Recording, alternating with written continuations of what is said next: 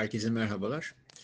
Fed basın açıklaması ve Powell'ın basın konferansının hem piyasa hem de politika yapıcılar açısından oldukça başarılı geçtiğini söyleyebiliriz. Sonuçta Başkan Powell piyasaya tapering'in büyük ihtimalle Kasım ayında başlayacağını ve yılın ilk yarısıyla birlikte işin biteceğini söyledi. Bunu söyleyerek aynı zamanda alımlardaki küçülmenin yaklaşık aylık 20 milyar dolar hatta Kasım'da başlarsa daha bile küçük adımlarla olacağını da bildirmiş oldu. Faiz tarafında ise basın açıklaması ve Powell'ın cevapları mümkün olduğunca şahin olmayan bir görünüm çizse de artış bekleyen üyelerin sayısının artmış olması aslında oldukça şahin sayılır. Ancak bu ufuk çizgisine henüz uzun bir zaman var ve değişkenlik gösterecektir.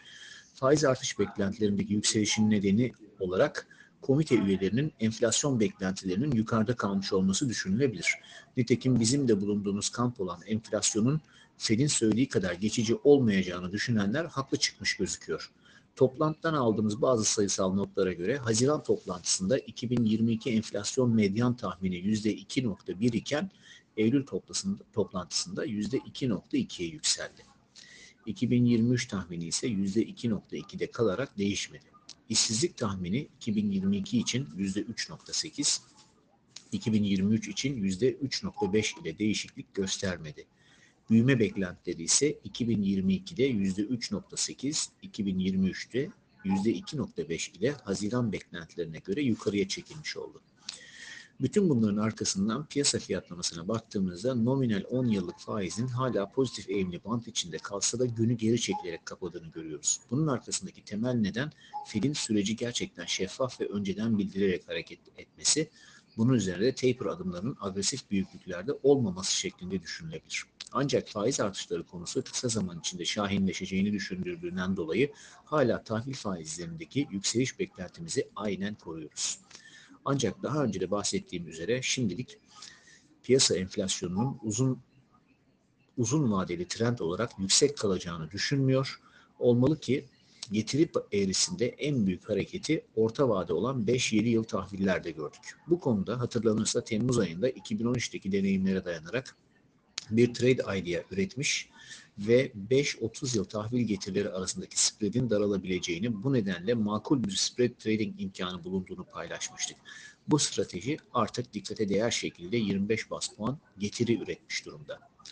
Beklentimize göre agresif olmayan taper kuralları hisse endekslerinde daha sert bir satış ihtimalini azaltmış gözüküyor.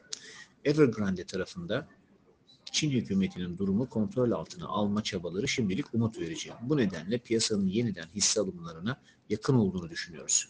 50 günlük hareketli ortalamaya kadar satış beklentimize göre kısa kalsa da bu bölge potansiyel bir alım penceresi teşkil ediyor. Endeksin ana hisselerinin daha yüksek hacimle işlem görebileceğini ve alımlar gelebileceğini değerlendiriyoruz.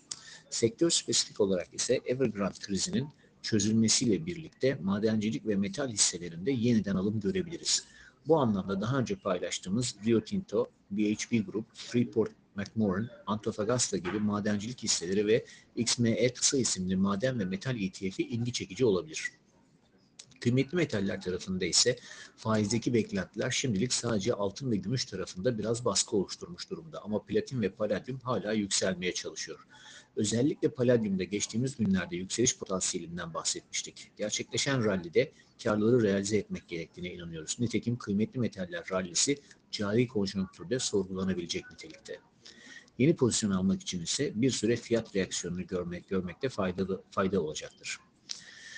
Euro dolar paritesi dün açıklamalar sırasında yükselse de sonra Powell'ın tapering taper'ın çok yakın olduğuna dair açıklamalarıyla kazanımlarını geri verdi. Bu sabah ise alım var. Ancak bundan sonra da tıpkı öncesinde olduğu gibi yükselişlerde teknik olarak uygun yerlerden euro satmak daha doğru gözüküyor.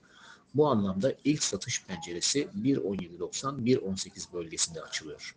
Aşağıda ise ilk cover bölgesi 1.16.20-1.16 aralığı olarak düşünülebilir.